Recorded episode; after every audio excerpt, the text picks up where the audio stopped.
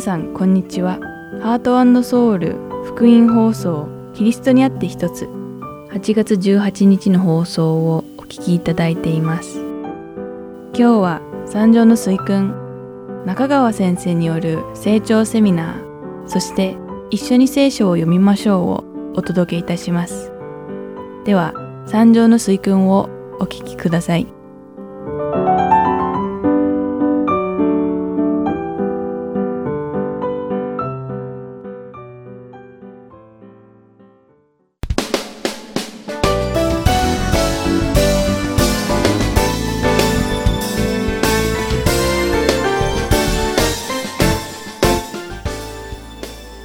皆さんこんにちは。三条の水訓の時間です。お相手は横山幸子です。今回も一緒に皆さんと御言葉を学んでいきましょう。どうぞよろしくお願いいたします。さて前回は憐れみ深い者が受ける祝福について学びました。私たちの罪を許してくださった神様の憐れみについて深く考えられ少しでも他人に対して憐れみの気持ちが持てるようになれましたでしょうか？私たちが皆イエス様の御言葉を聞いて学ぶだけでなく、精霊の力を借りながら御言葉に従って生きられるように祈っています。さて、今回は八福の教えの6つ目、マタイの福音書第5章8節の心の清い者は幸いです。その人たちは神を見るからについて学んでいこうと思います。神様を信じる人が神様を実際自分の目で見てみたいと思うのはごく自然なことではないでしょうか。さて、このマタイの福音書第5章8節はすべてのクリスチャンの真摯な願いである神様を見ることができるという祝福について語っています。この神様の御言葉をより深く理解するために、まず心の清いものとはどういうことなのかについて見てみましょう。ギリシャ語で心はカルディアと言い、中心、内なる命という意味があります。これは人間の存在の中心、つまり性格ということになります。言い換えれば、そこには知性が宿り、決断力、感情、思考などの源です。神様はいつでも私たちの心に興味を持たれています。そしてパリサイ人が追い求めていた外側だけの清潔さではなく、私たちの心の中をご覧になります。サムエルがダビデの兄のエリアブを見たとき、彼こそ神が油を注がれるものだと勘違いしてしまいました。その時神様はサムエルに、人間は外見で判断するが、主は心の中を見る、とおっしゃいました。そしてこの時よりずっと昔、創世記第6章の5節でノアの時代にも神様が心を見られている様子がわかります。主は地上に人の悪が増大し、その心に測ることが皆いつも悪いことだけに傾くのをご覧になったとあります。神様が私たちを見るときは私たちの心の中の状態をご覧になるのです。それでは神様がご覧になる心の中が清いとはどういうことなのでしょうかこの清いという言葉はギリシャ語でカタロス、何の混ざり気もなく綺麗なことという意味があります。また、きれいに洗われた状態にある洋服、あるいは汚染されていない純粋なワインという意味も含んでいます。そしてこの心が清いという表現には二つの意味があります。まず最初の意味は、その人の心が水で洗われたばかりの洋服のようにきれいであるということです。私たちの心は一体何によって汚れてしまうのでしょうか多分皆さんお分かりと思いますが、それは罪によってです。罪が私たちの心を汚してしまうのです。もし心が罪で汚れていると神様を見ることができないのです。ですから心が清くなるためには、まず救われないといけないということです。イエス様の血によって私たちの罪は洗い流されたのです。そしてイエス様は罪によって汚れないようにしなさいとおっしゃっています。ローマ人への手紙第6章12節では、ですから、あなた方の死ぬべき体を罪の支配に委ねて、その情欲に従ってはいけません。と書かれています。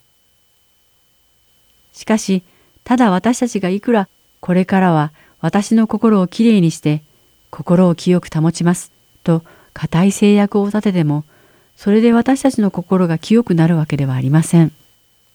私たちの心は神様を信じて神様の存在の見前で私たちの罪を告白しなければ清くはならないのです。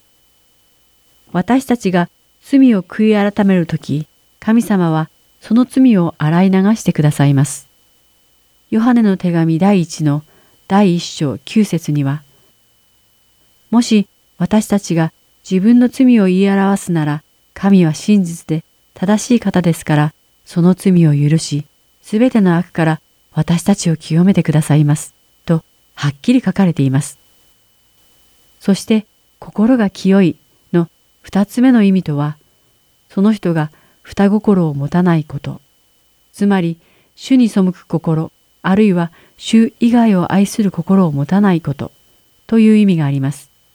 神様は私たちに一つの心を持ちなさい。清い心でいなさい。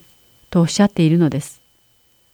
双心を持つ人は神様を見ることができないのです。イエス様がマタイの福音書第15章の8節で預言者イザヤの言葉を引用したときに、この民は口先では私を敬うが、その心は私から遠く離れている、と言われました。イエス様はここで偽善と双心について語っておられます。また、ヤコブの手紙でも、双心の人たち、心を清めなさい、と書かれています。もし、神様に仕えながらこの世のことも楽しもうと思うのなら、その人に神様を見ることは叶いません。清い心の持ち主は神様にだけ心を止めるのです。だからこそ神様を見ることができるのです。神様を見ることができるというのは清い心を持つ者に与えられる祝福なのです。さて、今度は神様を見るということはどういうことなのかを見ていきましょう。それは幻や夢で神様の見姿を見るということなのでしょうか。この聖句が言っているのは私たちが現在肉眼で神様の見姿を見ることができるということではありません。もちろん栄光の日には私たちは神様を面と向かって拝見することになります。しかし私たちが生きているこの地球上で神様を拝見することができるという祝福は、魂の目で神様を見ることなのです。言い換えれば、神様のことを深く知って神様を経験するということです。エペソビトへの手紙の第1章の17節から19節を読んでみると、見るという言葉と知るという言葉が同じ意味で使われているのがわかります。これらの聖句にはエペソ教会へのパウロの祈りが含まれています。パウロの祈りとは、神様がエペソの人々に神を知るための知恵と啓示の御霊をあなた方に与えてくださいますように、というものでした。そしてパウロはさらに彼らが神様を知り、心の目で神様を見ることができるようになって、知恵と啓示の御霊を受けることを祈っているのです。この聖句に出てくる神様を知るの本当の意味とは、何の取り残しもないほど完全に神様のことを知るということなのです。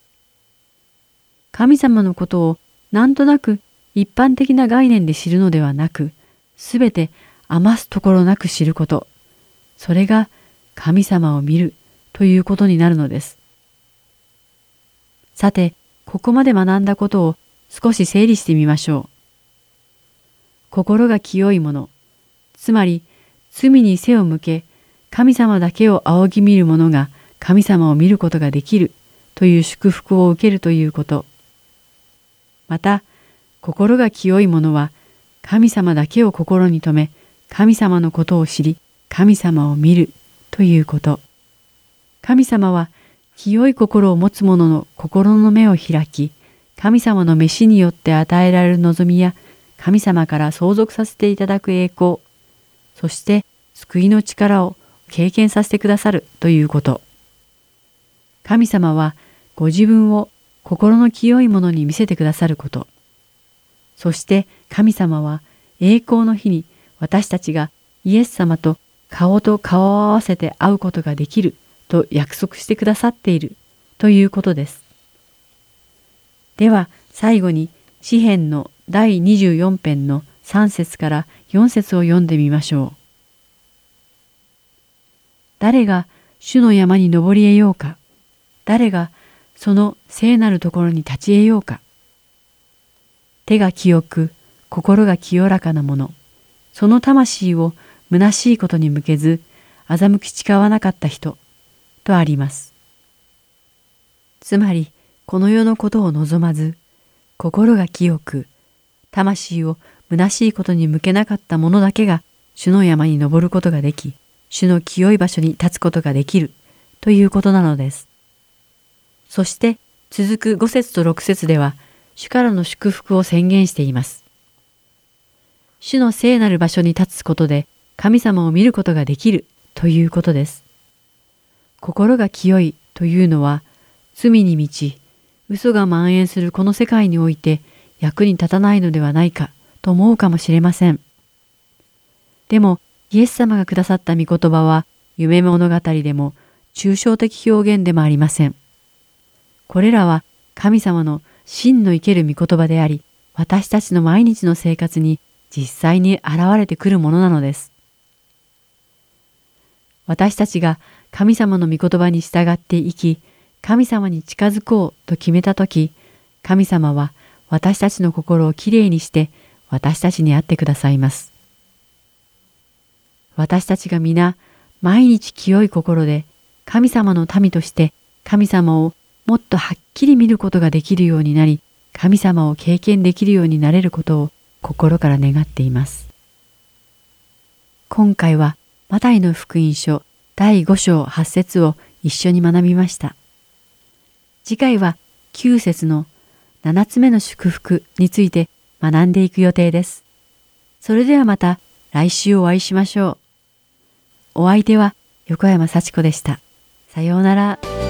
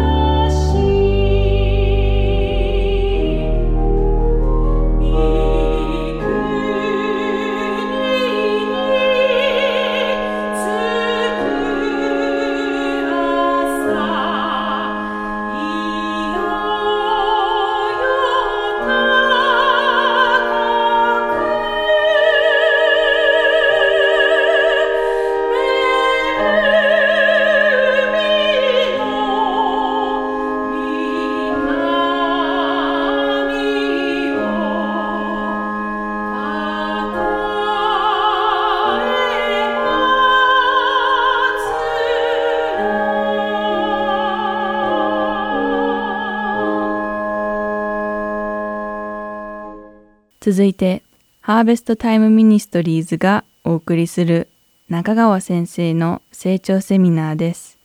今日は、人生は出会いで決まる第4課、新しい命との出会い前半をお送りします。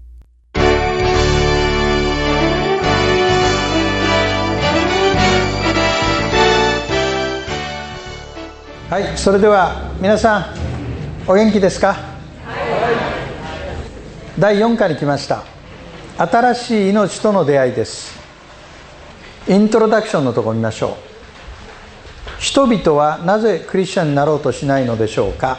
またイエス・キリストを信じたと言いながらなぜ救いの確信がない方が多いのでしょうか。考えられる理由は1情報不足。2誤解。3偏見などです。私はあのいつでも思うんですけど例えば東京の渋谷かどっかでねたくさんの人が歩いてるでしょ？その人たちを100人捕まえてね質問するんです。アンケート取るんです。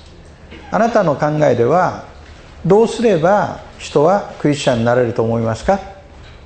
クリスチャンになるためにはどうすればいいとあなたは思いますか？と聞いたとすると何人ぐらいの人が正確に答えられるでしょうか？おそらく日本人はねほとんど答えられないと思います。ある方はねこういうふうに思ってた方がいます実際に。昔ハーベストタイムのゲストに出た方で。クリスチャンになるためには試験があると思ってるで聖書の試験があってある点数以上になるとクリスチャンになれる、うん、その点数クリアしてないとクリスチャンになれない。でそう思わせる理由が日本ではチャーチっていうのは日本語で何て言います？教会どういうふうに書くの？教える会だから教会に行くとやっぱり教える会だから教えるんだろうなって感じがしますね。もしここで天国への入国試験を行います。と言ったとします。ところで皆さんこのセミナーの12課が終わるとテストがあるのをご存知でした？ご存じないですね。ないですから安心してくださいそんなこと言うと明日みんな来なくなっちゃうから。もう天国の入国試験があって来週の日曜日に張り出してね。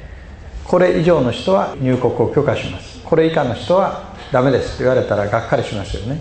そういう方法じゃないんですよ。だからここではこの課でははっきりとどうすれば私たちはクリスチャンになれるのか新しい命をいただけるのかそのことを説明したいと思います。そこでここではね永遠に変わらないものというキーワードでいくつかのことを並べてみたんですね。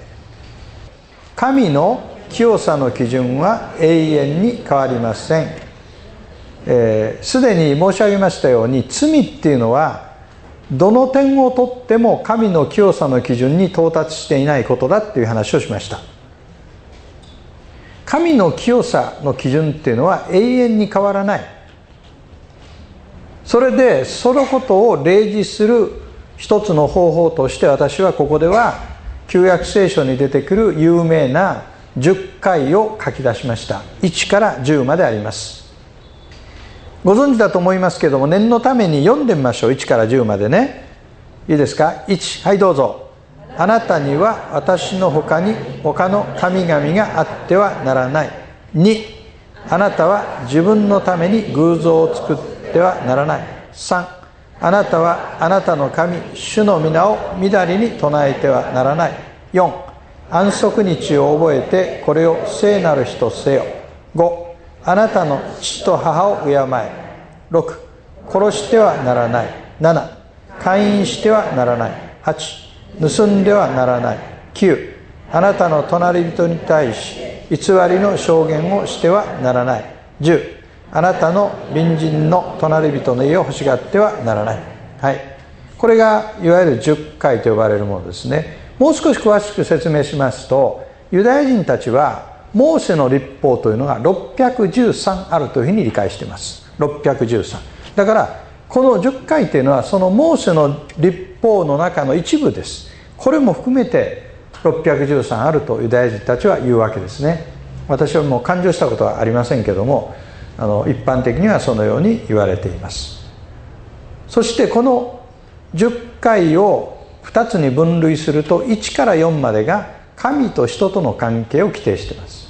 それから5から10までが人と人との関係です。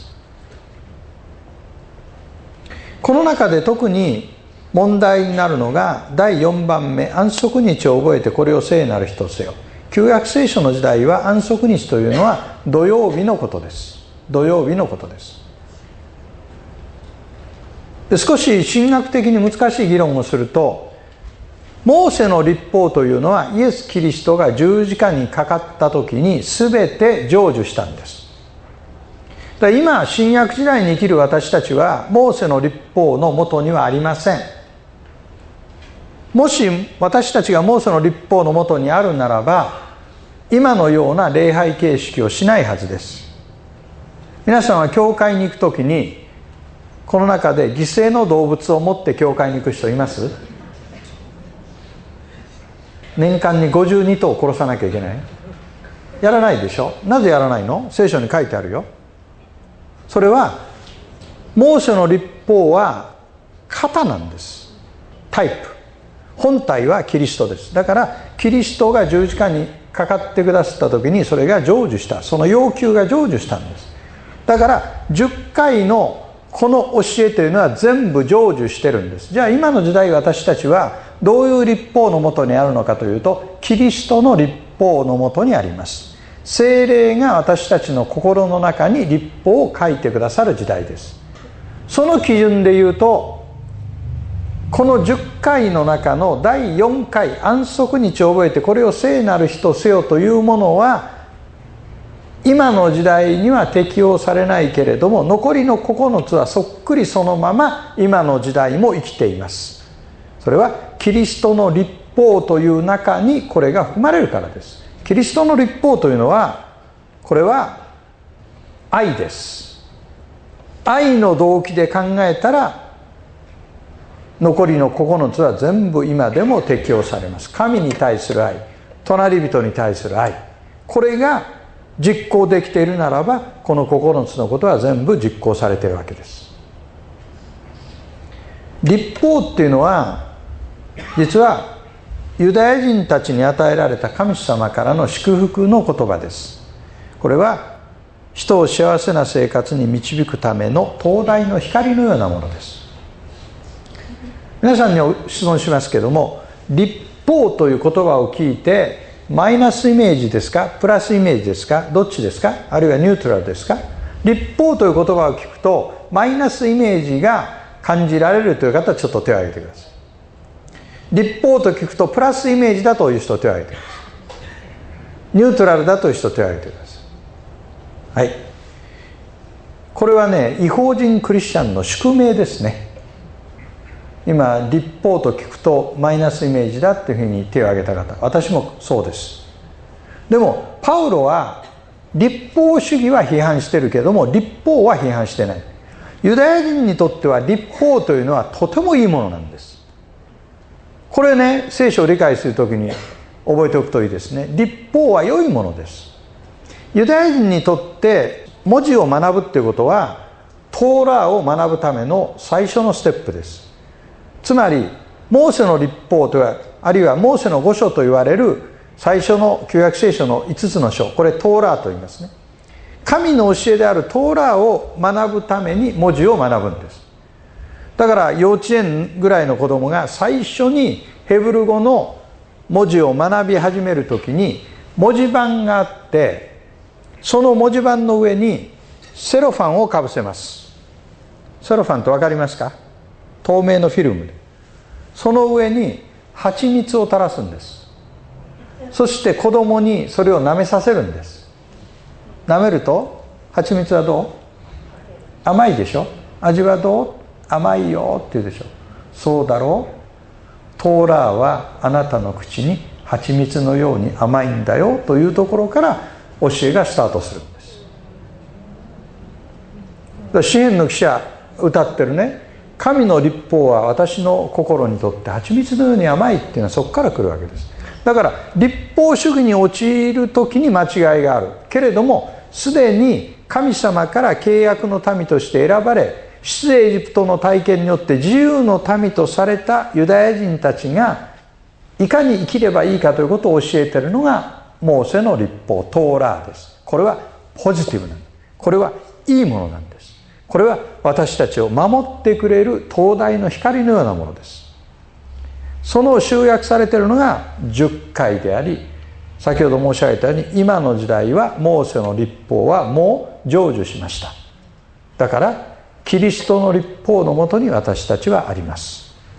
しかし多くのものがオーバーラップしているということを忘れないようにしてください。あの土曜日に礼拝しなきゃいけないって主張するグループいるでしょ？なんていうグループ？セブンスデーアドベンティスト。もしそれが正しければあの人たちは礼拝に来る時に羊下げてこなきゃいけないよ。だってそれもモーセの立法の一部だもん。ね？いいですか？だからある部分だけやってある部分やらないっていうのはおかしいんです。あるいは安息日というのは本来モーセの立法ではお家で休む日なんです。集まって礼拝する日じゃないんで。集まって仕事するのは祭司だけです。一般の人は家で休めっていうのが安息日の命令です。そしたら安息日に礼拝をするために車を運転して教会に行ってる人たちは立法を守ってると思いながら実は立法を破ってるんです。そういうふうに情報不足や誤解があると本当の意味での喜びっていうのが分かってこないね。その次2番に行きましょう。21ページ2番。読みましょう。2どうぞ。人の罪の性質も変わりません。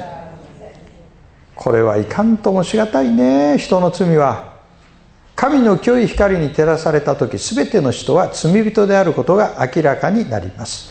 罪とは何でしょうか。それは次のようなことです。罪は悪魔から出ている。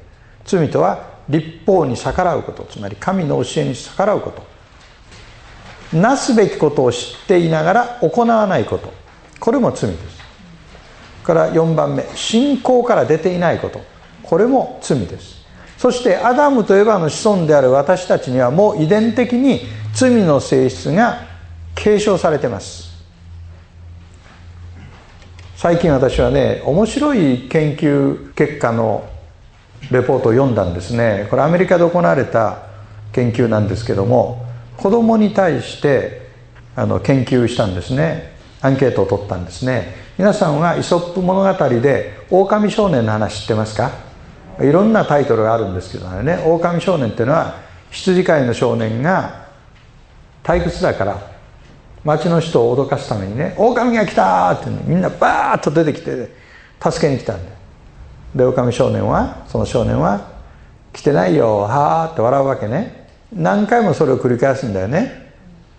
そしてある日本当に狼が出てきたの「狼だ!」って町の人は出てきた。出てこない？もう出てこないよね。その後どうなったか知ってる？あの少年は。狼はどうした？あのね違ったバージョンがあるの。一つはね狼は少年を食い殺したというバージョンと恐ろしいね。狼が羊を食い殺したというバージョンとあるんです。でこの実験ではね狼が少年を食い殺したって話を子供に聞かせるわけ。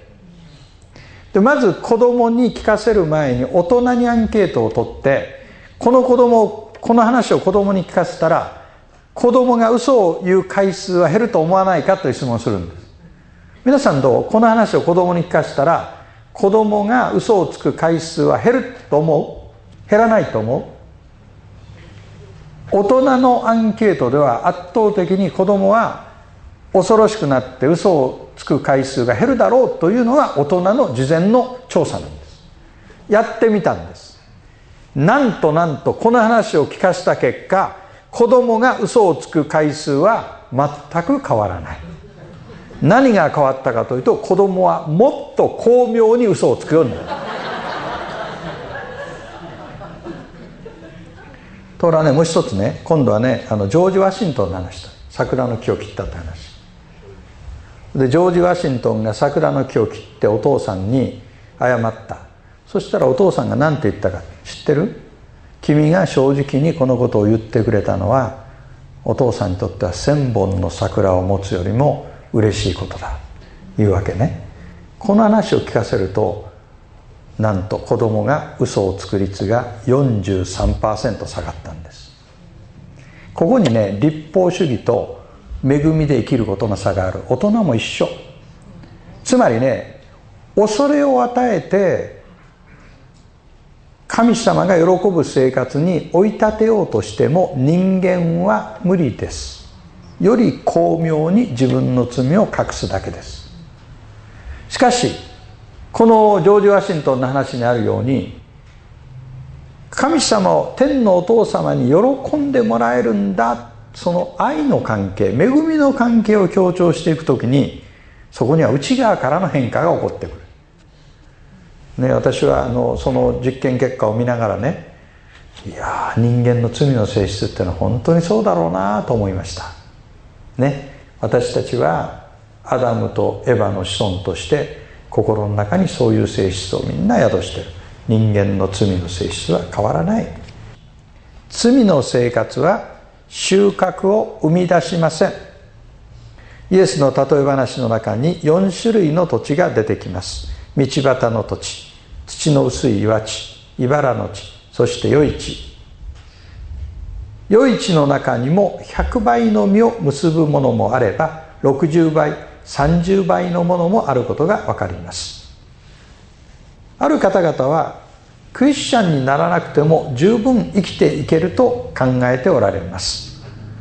まあ僕らの実際の日常生活でもねどうですか？クリスチャンでないのによっぽどクリスチャンよりは生き生きと生きてるような人が時々いるでしょ。どう？いるよね。クリスチャンなのになんでもっと生き生きできないのっていうタイプの人もいるじゃない。イライラするような。じゃあクリスチャンになることにどういう意味があるのかということですがそれはね人と人と比較するからそういうふうに思っちゃうんですね。そのねクリスチャンなのになぜこうなのと思う人であってもクリスチャンになる前となってからと比べるとそれでも進歩してる。ね？クリスチャンにならなくてもすでに生き生きしてる人はクリスチャンになったらさらに生き生きとするんです。もっと生き生きとする、うん、だから大切なことは神とつながり神と和解してどれだけ豊かな実を結ぶかということです。罪の生活の中にいると収穫を生み出さない。2番目。罪の生活は死をもたらす。罪というのは神との断絶をもたらす。これが死というものです。善悪の知識の木からは取って食べてはならない。それを取って食べる時あなたは必ず死ぬ。アダムは食べたらすぐに死にましたか？アダムの死は2段階でやってきてる。第1段階は霊的死です。その次に時間が経ってから肉体の死がやってきたんです。霊的死っていうのは神との断絶です。それが先行します。そして3番。神の裁きも永遠に変わりません。聖書は神の裁きについて明確に教えています。ところがあなたは堅くなさと悔い改めのない心のゆえに見怒りの日。すなわち神の正しい裁きの現れる日の見怒りを自分のために積み上げているのです。一つ飛ばしてそして人間には一度死ぬことと死後に裁きを受けることが定まっているようにとあります。一度死ぬことと死後に裁きを受けることが定まっている。特に注目したいのがルカの福音書の16章19から31に出てくる金持ちとラザロの例え話です。これは私たち日本人にとって大きな意味を持ってると思います。ちょっとその例え話を聖書を開いて確認してみましょう。ルカの福音書の16章です。16章の19節から。ある金持ちがいた。いつも紫の衣や細布を着て毎日贅沢に遊び暮らしていた。ところがその門前にラザロという全身おできの貧乏人が寝ていて金持ちの食卓から落ちるもので腹を満たしたいと思っていた。犬もやってきては彼のおできを舐めていた。ものすごいねこれ。想像しただけで全身が痒くなるような感じがします。さてこの貧乏人は死んで見つかりたちによってアブラハムの懐に連れて行かれた。アブラハムの懐っていうのはパラダイスということです。金持ちも死んで葬られた。共に死んだんです。その金持ちはハデスで苦しみながらハデスっていうのは死んだ人が行く場所の中で苦しみの場所。これをハデスと言います。ハデスで苦しみながら目を上げるとアブラハムがはるか彼方に見えた。しかもその懐にラザロが見えた。ラザロってのは貧乏人です。彼は叫んでいった父アブラハム様私を憐れんでください。ラザロが指先を水に浸して私の舌を冷やすようにラザロをよこしてください。私はこの炎の中で苦しくてたまりません。アブラハムは言った。声を思い出してみなさい。お前は生きている間良いものを受けラザロは生きている間悪いものを受けていました。しかし今ここで彼は慰められお前は苦しみもだえているのです。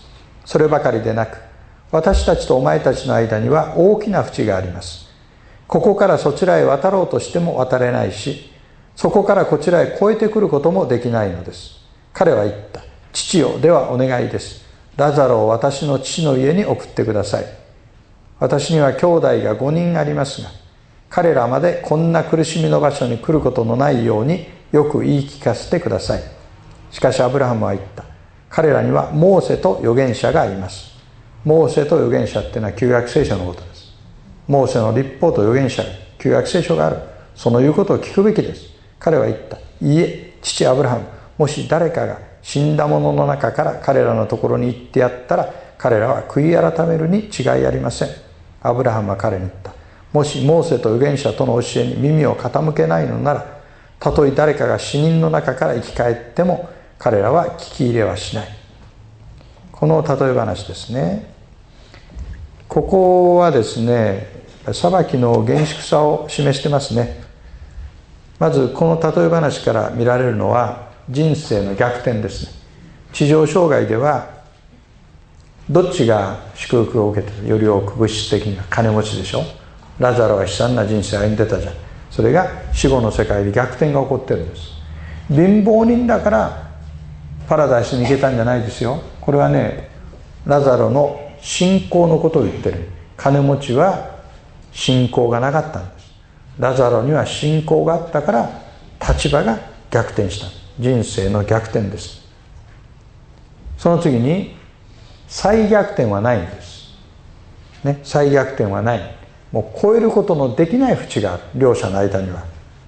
それから3つ目は死んでから何かしようと思ってももう遅い。つまり遅すぎないうちに私たちは信じるという行動を起こさなきゃいけない。日本で伝道するとね最近あのよくセカンドチャンスということが教えが流行ってます。聞いたことありますか？セカンドチャンスというのはねあの死んだ人はもう一度ね福音を聞かされて信じるかどうかのチャンスが与えられるという教えです。その中には福音を聞かないで死んだ人はという条件をつける場合もあります。聖書の中には死後再びチャンスが与えられるというセカンドチャンスの考え方は全くありません。だから私たちはごまかされてはなりません。日本ではねよくね私の先祖は福音を聞かないで死んだ。それは不公平だ。だからきっと死んだら聞かせていただけるチャンスがあるはずだと考えます。まあね非常に複雑な気持ちになりますよね私たちもね。私の先祖が父や母がキリストを信じないで死んだらどうなってるのか。まずねそういう場合に考えるべきことはね何か。日本の人はよくこう言いますよ。先祖が死んで地獄に行ってるんだったら私も同じとこ行ってそこで一緒に生活した方がいいって言います。それは地獄のことをよく知らないからそんなこと言えるんです。地獄っていうのはね真っ暗なんです。で行って死んだ先祖と再会してそこに少しでも喜びが起こればそういうとこは地獄と言わないの。喜びなんかない。ましてや火の池って火が燃えてて苦しい喉が渇く状態。これはね地上にある人違うんだ地上の火は熱があると同時に光を放つでしょ地獄の火っていうのは熱だけなんです。光がないんです。だから真っ暗闇で。暑いばっかりです。もう一つ言いたいのは人が死んだ時に死ぬ最後で神様とその人の関係がどうなっていたのかというのは誰もわからない。だから死んだ人に関してあの人は地獄に行ったとかあの人は天国に行ったとかいうような評価や判断は生きている私たちは慎むべきです。誰もわからない。死ぬ1秒前に「神様イエス・キリストを信じます」って言ったらその人の魂は天に上げられてる。それが恵みにより信仰によって救われるということです。そして100歩譲って万が一あなたの先祖が地獄に行ってるとしてもそこからねこの金持ちが苦しんで私には5人兄弟があるけどあの人たちを救ってやりたい。彼らはここへ来ちゃいけないと叫んでるようにあなたがキリストを信じてパラダイスに行くことを願ってますよ。いずれにしても生きてる間にイエス・キリストを信じた方がいいに決まってますね。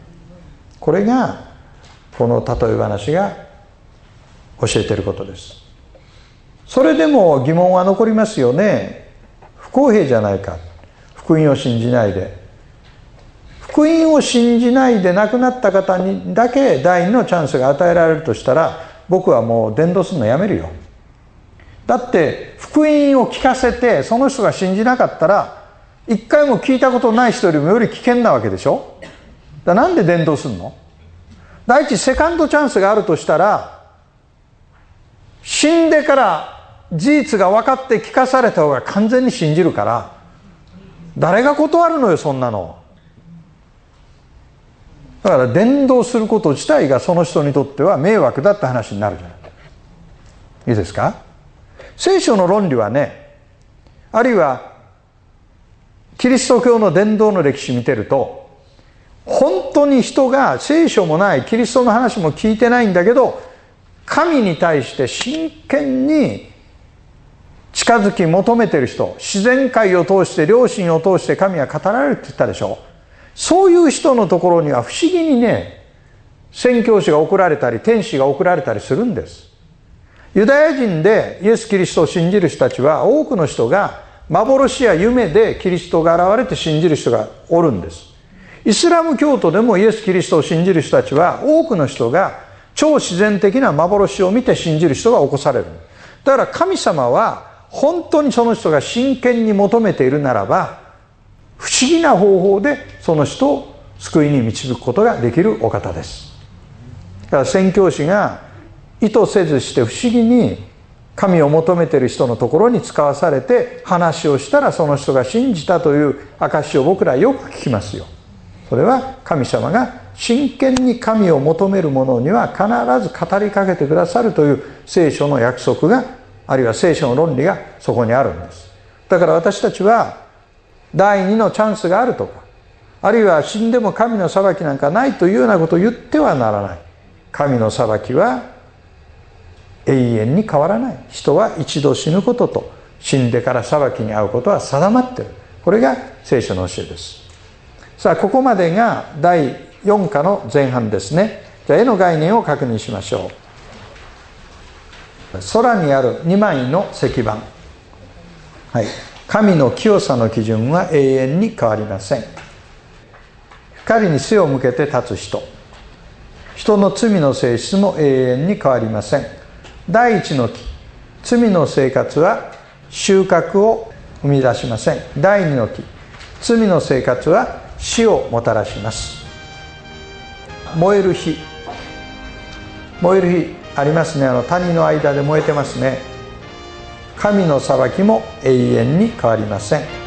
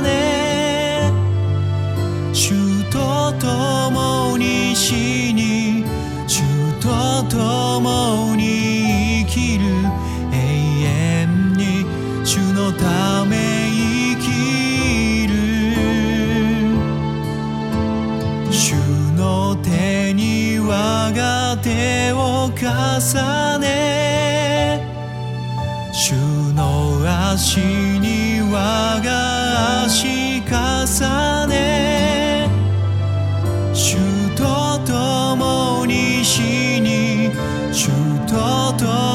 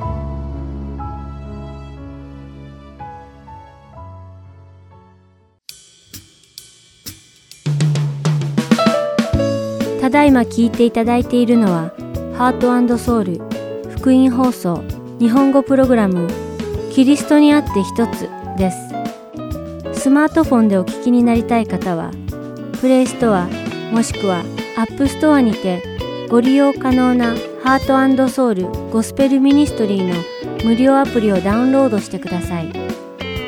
アプリでは今週と過去のプログラムを聞くことができます。各ストアにて英語でハートソウルと入力し検索してください。ソウルは韓国のソウルの綴りとなりますのでお間違いのないようにご注意ください。またすべての放送プログラムをポッドキャストでも聞くことが可能になりました。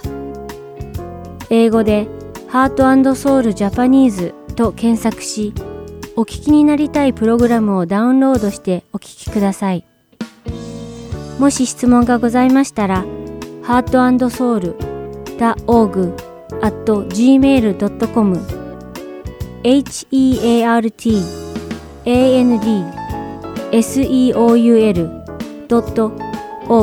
at gmail.com までメールでお知らせください。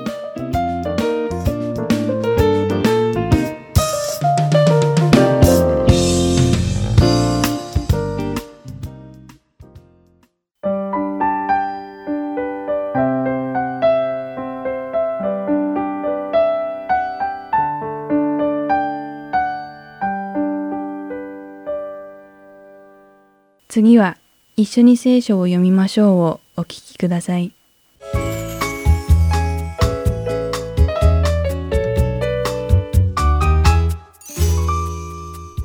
皆さんこんにちは。一緒に聖書を読みましょうの時間です。お相手はいつものように横山まさるです。今日も一緒に聖書を読んで御言葉を学んでいきましょう。それではしばらくの間お付き合いください。さて皆さんは会見の天幕または神殿という言葉を聞いたことがありますか？モーセの時代にイスラエルの民は神様を礼拝するために荒野に会見の天幕または幕屋を建てました。ソロモン王の時代からイスラエルの民は神様に謁見するために神殿を建てていました。しかしこの会見の天幕または神殿において一体誰が神様との謁見を許されていたのでしょうか？神様を拝活したい人なら誰でも神殿に入れたのでしょうか？実はそうではなかったようです。さて幕屋と神殿は作られている建材こそ違えその構造は全く一緒でした。一体誰が神殿に入ることを許されていてそこに入るためには何をしなければいけなかったのかを順を追って説明していこうと思います。まず神殿には東の入り口から入らなくてはいけませんでした。そしてその扉を抜けると全焼の生贄をするための祭壇が見えます。その祭壇の上で神様に全焼の生贄を捧げるのです。これは動物の命をもってイスラエル人が犯した罪をあがなうためでした。そしてこの生贄の動物が罪を償って命が尽きると次に旋盤と呼ばれる体を洗って清める場所があります。そして次は聖女に行きます。神殿の入り口から入ってはいるのですがこの時点ではまだ聖女には至ってはいないのです。まず罪の代価を動物の生贄によって支払いその後に体を洗い清めて初めて聖女に入ることが許されるのです。この聖女へは神殿の東のドアを通って入ります。そして聖女に入ると香を焚くための祭壇があります。そこでは先ほど全焼の生贄の祭壇で燃やした動物の灰を持ってきてこの香をたく祭壇で神様に私は全焼の生贄をあなたに捧げました。私は罪の支払いをしました。と言ってその灰をさらに燃やして捧げます。しかしまだここでも神様に会見することは叶いません。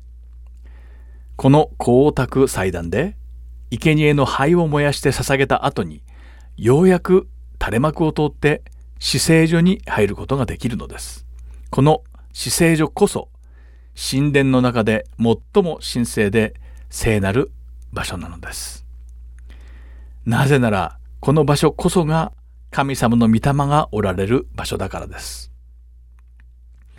この死聖所には契約の箱性質が置かれています。この契約の箱の上に生贄にされた動物の血を振りかけるのです。この行為を通して会見者の罪が帳消しとなりやっと神様に会見できるのです。神様に謁見するのは簡単なことではないことが分かっていただけたでしょうか。このようにいくつもの手順を踏まなければいけません。しかしこの手順を正しく踏んで行えば誰でもこの姿勢上に入れるのでしょうか、まあ、皆さんはもうお分かりだと思いますが答えはノーです。まずこの会見人はユダヤ人でなくてはならないのです。そしてまたユダヤ人なら誰でも入れるのではなくユダヤの十二種族の中のレビ族でなければ全焼の生贄の祭壇を越えた向こうには行くことは許されていませんでした。唯一このレビ族だけが神殿で働くことを許可され会見の天幕の中庭を歩き回ることができたのです。またレビ族なら誰でもというわけではなくさらにアロンの子孫である男性に限り入ることが許されていたのでした。そしてまだ続きがあります。そのアロンの子孫の男性の中でも高い位を持った祭司だけが垂れ幕の向こうにある死聖場に入ることができたのですまたそこに入れるのは1年にたった1回だけでしたですからどう転んでも私たちには神様に会見できるチャンスなど全くなかったのですでもだとしたらどうやって私たちは神様の子供にしていただけたのでしょうかそれはイエス・キリストの死を通して神様の子供にしていただいたからに他なりません。イエス様が死なれた日に神様はこの神殿の垂れ幕を真っ二つに裂かれました。このくだりはルカの福音書第23章の44節から45節に書かれています。それでは一緒に読んでみましょう。その時すでに12時頃になっていたが全地が暗くなって3時まで続いた。太陽は光を失っていた。また神殿の幕は真っ二つに裂けたとあります。実はこの垂れ幕が裂けたということは神様と私たちの間に存在していた仕切りが取り払われたということを表しています。だから私たちはイエス様の死を通して神様にお会いすることができるようになったのです。この真理を覚えてイエス様に感謝しましょう。では祈りましょう。神様、私たちは今日イエス様がおられなければあなたにお会いできなかったということを学びました。イエス様、どうか私たちに神様の平穏を与えてくださり、その恩寵の中で生きられるようにお助けください。イエス様の皆において祈ります。アーメン。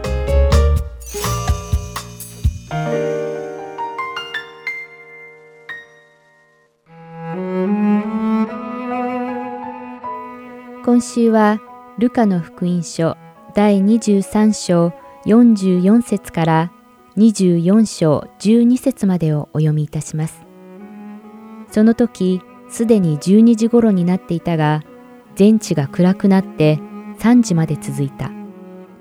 太陽は光を失っていた。また、神殿の幕は真っ二つに裂けた。イエスは大声で叫んで言われた。父よ、我が霊を御手に委ねます。こう言って息を引き取られた。この出来事を見た百人隊長は神を褒めたたえ、本当にこの人は正しい方であったと言った。また、この光景を見に集まっていた群衆も皆、こういういろいろの出来事を見たので、胸を叩いて悲しみながら帰った。しかし、イエスの知人たちとガリラヤからイエスについてきていた女たちとは皆、遠く離れて立ち、これらのことを見ていた。さてここに、ヨセフという議員の一人で、立派な正しい人がいた。この人は議員たちの計画や行動には同意しなかった。彼は有マタヤというユダヤ人の町の人で神の国を待ち望んでいた。この人がピラトのところに行ってイエスの体の下げ渡しを願った。それからイエスを取り下ろして雨布で包み、そしてまだ誰をも葬ったことのない岩に掘られた墓にイエスを納めた。この日は準備の日でもう安息日が始まろうとしていた。ガリラヤからイエスと一緒に出てきた女たちは、ヨセフについて行って、墓とイエスの体の収められる様子を見届けた。そして戻ってきて、香料と香油を用意した。安息日には戒めに従って休んだが、週の初めの日の明け方早く、女たちは準備しておいた香料を持って墓に着いた。見ると、石が墓から脇に転がしてあった。入ってみると、主イエスの体はなかった。そのため、女たちが途方に暮れていると、見よ、まばゆいばかりの衣を着た二人の人が女たちの近くに来た。恐ろしくなって地面に顔を伏せていると、その人たちはこう言った。あなた方はなぜ生きている方を死人の中で探すのですか？ここにはおられません。蘇られたのです。まだガリラヤにおられた頃、お話になったことを思い出しなさい。人の子は必ず罪人らの手に引き渡され、十字架につけられ、3日目に蘇らなければならないと言われたでしょう。女たちはイエスの御言葉を思い出した。そして墓から戻って十一弟子とその他の人たち全部に一部始終を報告した。この女たちはマグダラのマリアとヨハンナとヤコブの母マリアとであった。彼女たちと一緒にいた他の女たちもこのことを使徒たちに話した。ところが使徒たちにはこの話はたわごとと思われたので彼らは女たちを信用しなかった。しかしペテロは立ち上がると走って墓へ行き、かがんで覗き込んだところ、雨布だけがあった。それで、この出来事に驚いて家に帰った。今週は、ルカの福音書第23章44節から24章12節までお読みいたしました。では、また来週。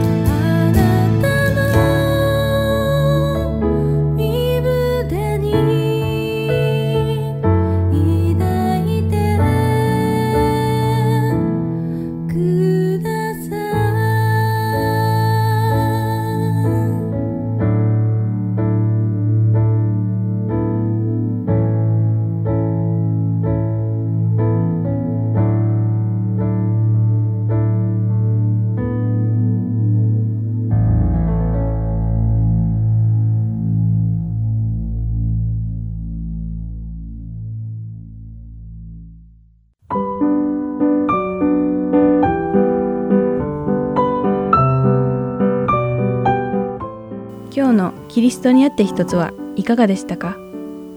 最後までお付き合いくださりありがとうございました。また来週お会いしましょう。